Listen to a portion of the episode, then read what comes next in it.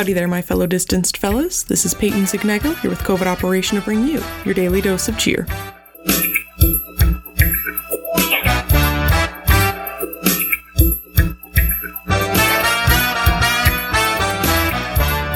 Happy Wednesday. I certainly hope you have been having a good start of your week and you're already almost halfway through, so good on you.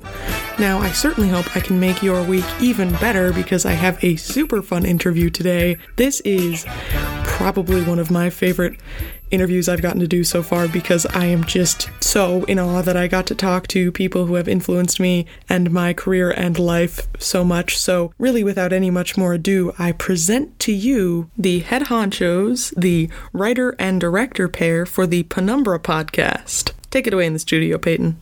Thanks, Peyton. Today I'm here in my Zoom studio with the co producers and director and writing team for the Penumbra podcast. It's Sophie Takagi Kaner and Kevin Vibert. I'm so happy to have you here. Um, so thank you. And I thought to kick things off, I wanted to ask about uh, your start then with the Penumbra. So where did you get the idea from, and how did your inspiration grow to uh, to write this podcast? Well, we did not set out to write a podcast. No, definitely not. that was never the plan. The way it started was in October of 2015, I think. I think that's right. Yeah, 2015. 2015. Wow. wow. in October of 2015, um, I think I happened to come across some old radio plays. There was a series called Suspense. Suspense. Yeah, and they would do like horror radio plays. And we listened to some of them because it was around Halloween and we wanted like to do Halloweeny things. And then I was like, oh, why don't we write something like this mm-hmm. because I mean Kevin and I met in college yeah. in a writing program and we had seen each other's writing a lot but we had never actually worked on something together. Mm-hmm. Mm-hmm. So we wrote our first radio play. We did. Uh, our the first one that we wrote was Shaken, which is still the first. No, is it? It's not the first episode of the show, is it? No, we released it later. Yeah, so it's the third episode of the show. Yeah, um, but that's the first one that we wrote because initially, since we were just listening to Suspense, we thought we were going to do a kind of Twilight Zoney anthology. Yeah kind of thing. Mm-hmm. And then we didn't. and we just, like, I asked some friends from college who live mm-hmm. nearby to come and do a table read with us just for fun. We mm-hmm. invited people over. And then we were like, oh, let's record it. That'll be fun. Just for fun. Yeah, let's just, you know, record it while, while we're doing it because, you know, it's supposed to be a radio play. And then once we had the recording, we were like, oh, we should try to put in sound effects. Mm-hmm. And we tried. and so Shaken was our first attempt at doing that. Mm-hmm. And I think originally Kevin was going to do the sound effects. Yeah, so I did about half the sound design for Shaken and the original Murderous Mask. Really? You did Murderous Mask too? I did. Well, I put in a lot of the sound effects. Oh. You ended up doing the final pass on everything. So the way that you can tell what I added to Shaken and Murderous Mask is if you hear something in either of those episodes and you go, wow, that sounded bad, that was probably. It's not true. I did not know what I was doing at that time. But yeah, I think you like got fed up with it at a certain point. So I took mm. over. It was just very slow. Anyway, so that those were the first couple that we did, and we thought it was going to be mostly horror. And then we had the idea for Juno Steel, and then we mm-hmm. kind of fell in love with it and kept going. And then I think it was your idea to start putting up the episodes on iTunes. Yeah, I think it was. I had been wanting to, you know, put up my writing in some kind of regular way for a while at that point because I've been I've been writing daily since I was like it was since I was like 19. And so I've I've had a bit of practice at it, but I had felt and the people that I've shown my writing to uh, had tended to really enjoy it, but I was definitely starting to feel like I want to see what other people think. I want to see if I'm just in a little echo hmm. chamber or something like that. So yeah, I think that's that's why I was initially interested in getting a couple of these out just to see, and then we let it drop and we move on with our lives. Yeah, and uh, then we just never stopped. Yep. I have to say, I'm very happy that you did not stop. but like that, that sort of is the explanation for why it is such a bizarrely structured show. The reason is that it was not yep. intended to be a show. At the beginning. Huh. So now, where did the um, the other ideas come from? Because I you have Juno Steel, but then you also start Second Citadel. I mean, I, they're so like different. How did you? Mm-hmm. I mean, where did they come from? So after a while, we realized that we wanted to keep on doing the Juno series, uh, mm-hmm. and after a while doing that, we realized that we really liked having a recurring series with recurring characters, and also doing all of these one-offs. Uh, it was, was so exhausting. It was so tiring because the work of making the audience like a character so early on is, um, I think it's something that that was kind of a trial by fire for us. Like I think that we we got pretty good at it pretty quickly, but it's really tough, and it means that you can't actually do much plot wise in the episode. Right, um, you have to get the audience on board. Yeah, you have to spend a lot of time doing that. So eventually, we kind of shifted to. I think the way that we were thinking about it was season one was we'll alternate between Juno Steel and like soft pilots for another series, right? Or, so we were going to see what stuck. Yeah. So kind of like Coyote the Painted Plains kind of fits in that mold. Yeah. There are a bunch of episodes that we either wrote or planned out or even but, recorded or even recorded but that never we didn't, released uh, that we didn't use. Yeah. yeah. yeah. there was a there was a third like mainline series that we thought we were going to do mm-hmm. along with Juno and uh, Second Citadel. Yeah. And yeah. then we recorded some of it and then we were like, hmm. Doesn't work. No. And I mean, the way that we came up with Second Citadel at first was we wanted to do a story about knights. Yep. And we, the whole seed was the characters of um, Sir Mark and Sir Talfrin. Mm-hmm. Uh, we thought it would be an interesting thing that we hadn't seen before to have a disabled knight with a horse instead of a wheelchair. And it like had to be a slightly magical horse. Right. You know, and then we thought maybe it would make more sense if there was somebody with him. And so it made sense for that to be his brother. And the whole universe built outwards from that seed. Yeah. And I think that we were just surprised to find after the head of the Janus Beast, which you know went through a bunch of revisions. And after the first version of it, I don't think either one of us was very fond of it. But after the version we ended up going with, I think that we both had a very strong feeling of like, I could I could do more of this, uh, especially in terms of Sir Caroline. Actually, that's who I really wanted to go back to. Yeah, and just like the universe felt interesting. Like yeah. for Juno, I think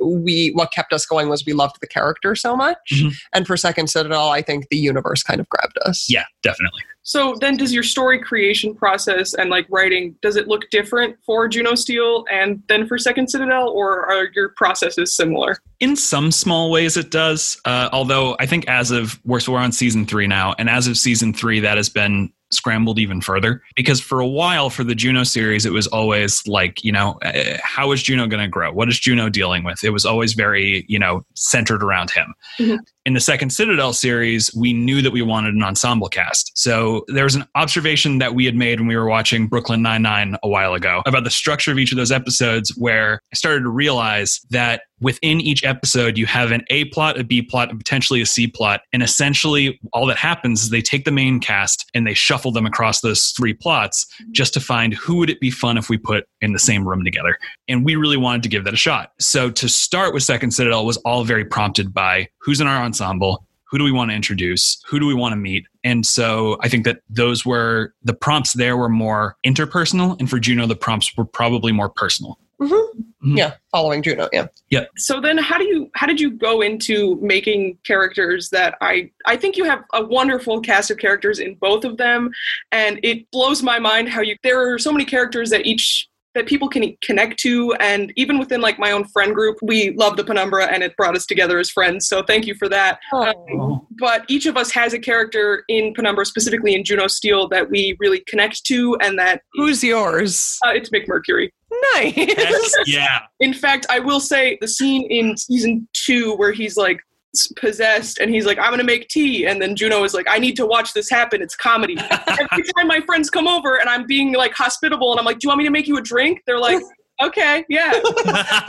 We'd love to see it. Yeah. like, well, but it, it's amazing that now like you have a thing that has become something that is like I, I don't know like a household name at least in mm. my in some households. Some households. Yeah. Household, it's very, it's very big, and we're always throwing a classic like, "Oh my god, that's such an array!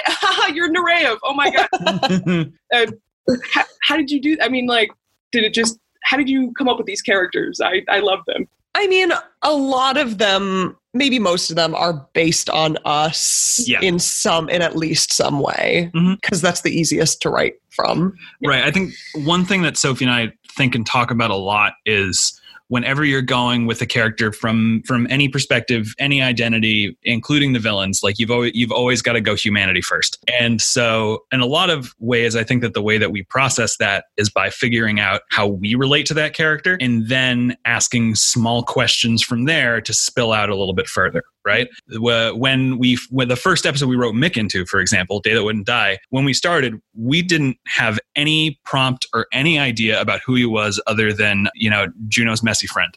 Well, Nick was very specifically. Mick was very specifically one of our messy friends. Okay. yes, but he was also specifically based on another character. That's true. That's true. Have you ever, I don't know if you've ever played Phoenix Wright. No, I have not. There's a character in that that like uh, so the the lawyer in Phoenix Wright he has a messy friend in that named Larry Butts and so we were very much like we want a Larry Butts Yeah. um, so it was like that framework for a character. And then, yes, based on a messy friend of ours. um, so I think that like direct direct advice wise, what I, I guess what I'm what I'm kind of stumbling around saying is that I don't think we ever start with really lofty intentions or or goals or a plan. We sort of start with a very simple prompt like that. Mhm. We want a Larry Butts, and then from there it's just about making small observations, asking small questions until you end up with a messy person, right? Yeah. and, and like different characters happen different ways. You know, I feel like I rolled up with a lot of things I wanted for Kuan Yi. hmm Oh yes, your uh, your your co-writing style is absolutely roll up with a lot of things you want. yeah, I'm just like, here's okay, Kevin, I want these things. Right. Do it. um, and for that character, I was just like, well, I want a really, really dramatic, girly witch um, who needs a lot of attention Hmm. and like acts like a baby so people will give her what she wants. And then I got to figure it out. and then you figure it out, and you do. Well, thank you. Yeah, it's it's fantastic. I just I love the penumbra so much. I oh, thank you. I yeah, it, I have my uh, Day That Wouldn't Die poster behind me always. Oh, yeah, Oh, I wow. see it. oh, amazing. So, and I will add that the reason I actually started listening to the Penumbra is because my friends ran up to me after they had discovered it and they were like, hey, listen to this podcast. There's a character that's you and you have to listen to it. and I, I was honored, to be honest. That's Wonderful. I get scared when they tell me that, but that time I, it turned out okay. so now going back to you know your development process and writing so you redid the first two, the first uh, arc juno steel and the murderous mask so Mhm. what happened that made you um, like want to do that or what did you learn that sparked wanting to redo it I mean, so as it should be clear, like we had obviously zero experience with any of this before we did it. I mean, obviously Kevin had a lot of writing experience, but not script writing experience. no, not at all. He had like short story and novel writing experience, which is quite different. Mhm. So, like, our foray into doing this was completely new for all of us. You know, like, he had not written in the style before, and I had never done sound design before. And I, you know, I'd never taken a class. I didn't know what kind of tools you were supposed to use. I didn't know anything. And so, you know, if you listen to the first season, what you can hear happening is us going from brand new and then like gaining a little bit of experience mm-hmm. as it happened. And then when we got to the end of the first season, we listened back and we were like, oh my God, this sounds very different. Like we've both learned a lot. The mm-hmm. quality has improved a lot. And by the end of the first season, it had started to become clear that people were actually listening to it Mhm. you know, for the first few episodes, it was like us begging our friends to listen and pass it on and Mhm. like nobody was really that interested because why would anyone be interested? Like if your friend like if my friend was like i'm doing this podcast i'd be like okay. You know so like they they didn't care about it and it, it was like by the end of the first season that it started to develop a little bit of traction amongst people. We didn't know you know it started to have a little teeny bit of a fan base and we were like oh we should try to approach this as a business Mhm. and i think that was around the time we started trying to approach it as a business Mhm. and we were like well but if we want to grow it we have a problem, which is that our first episodes sound really amateurish because they were. We had also received a lot of iTunes reviews to the effect of, you know, that I listened to the first couple episodes and I couldn't get past it. Yeah, sound was quality like was so bad couldn't keep. Yeah. And we were like, okay, if we if we want to grow this audience, we can't just hope that they'll muscle through the bad episodes. Like we have to give them something that's closer to the quality that we can actually produce now. And so we were like, okay, well, we'll redo it. And then we were like, well, while we're redoing it, actually, there's a lot of stuff that I'd like to change, not just re recording it and remastering it. Like, there were a lot of things about the writing that we didn't like anymore. By the end of the season, it became clear that the Juno Steel that we wrote into that first episode was not the actual person that was going to star in the Right. Series. The character had changed. There was, at that point, like there was stuff that we were uncomfortable with. Yeah. Like in the original Murderous Mask, one of the antagonists is like the Triad gang. Mm-hmm. And that was because, like, at that point we were like very straight up just trying to do the noir thing. Mm-hmm. and i think kevin got that like yeah that's very right from that's very much like a like a cyberpunk trope. So i was really especially in that first version of that episode we were just stapling together tropes that seemed relevant to the genres that we were talking yeah so we weren't like we weren't really thinking about it that hard. And then we like came back around to it later and we were like oh maybe that doesn't feel great and like maybe we don't like that both of the antagonists in this arc like have asian backgrounds like that doesn't feel great and so like mm. let's just you know forget that and then like while we're at it, we could tighten this up a lot more. And then I was like, well, while we're changing all of this, you know, I played like so many characters originally because it was just us and our friends. It wasn't meant to serious, you know? And then I was like, well, now it sounds ridiculous that I'm playing three different characters. So, like, let me recast that. Mm-hmm. And we like completely redid it. Mm-hmm. So that was how that came to be. Okay, and we're back. Once again, I have a fantastic interview that has gone on long enough that I need to cut it down into two episodes, but don't worry, it is definitely worth the wait. Now, I must tell you that you should most definitely check out the Penumbra podcast. I listen on Spotify, but it's available pretty much anywhere you listen to podcasts. It is a phenomenal work, and my friends and I all give it glowing reviews.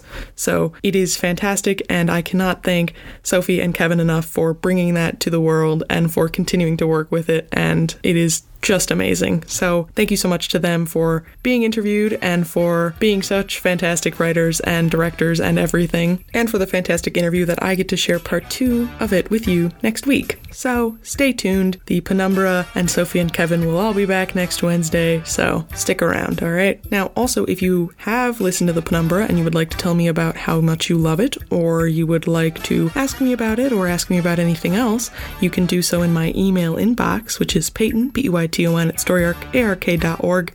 I look forward to hearing from you and hearing your thoughts, opinions, and anything else. But I will leave you with that, so thank you so much for tuning in. This has been COVID Operation. I've been Peyton Zignego. I will see you tomorrow. Make sure you stay safe out there. Peyton and Tapioca, over and out.